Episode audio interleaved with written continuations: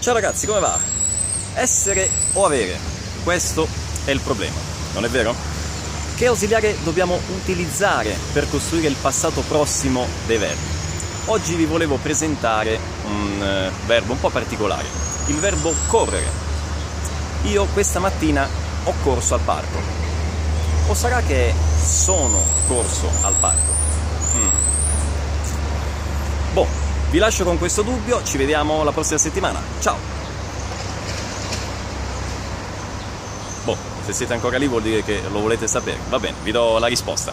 Dunque, ho corso al parco. Cosa significa? Ho corso al parco significa ho fatto una corsa al parco. Quindi ausiliare avere. Perché? Perché noi stiamo mettendo in evidenza l'azione del correre.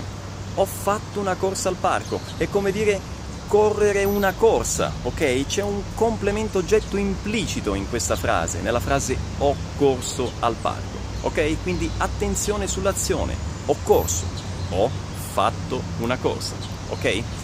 Guardiamo invece l'altro esempio, io oggi sono corso al parco. Che significa sono corso al parco? Significa che sono andato di corsa correndo velocemente non necessariamente correndo, posso essere andato velocemente anche in macchina, in moto, in bicicletta, al parco. Quindi sono andato di corsa al parco. In questo caso correre si comporta come un classico verbo di movimento, ok?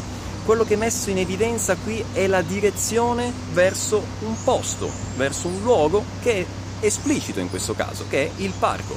Quindi ho corso al parco significa eu corri no parque, ok? Ho fatto una corsa dentro il parco. Invece sono corso al parco significa io corri para o parco, ok? A te o parchi, quindi un movimento in direzione del parco, in che modo? Velocemente, di corsa, ok? Quindi questa è la differenza tra le due espressioni. Adesso voi mi dite, ma io per ogni verbo, per scegliere l'ausiliare essere avere, devo fare questo ragionamento?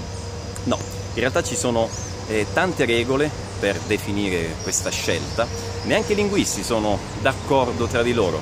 Per cui qual è il segreto? Ragazzi, il segreto è ascoltare molto, è immergersi nell'italiano, possibilmente ascoltare e leggere quello che si sta ascoltando, ok? Con una traduzione possibilmente eh, attendibile, vicino. Questo è l'unico segreto per imparare veramente in modo efficace e rapido l'uso anche dell'ausiliare essere e avere. Ok? Ci vediamo alla prossima. Ciao!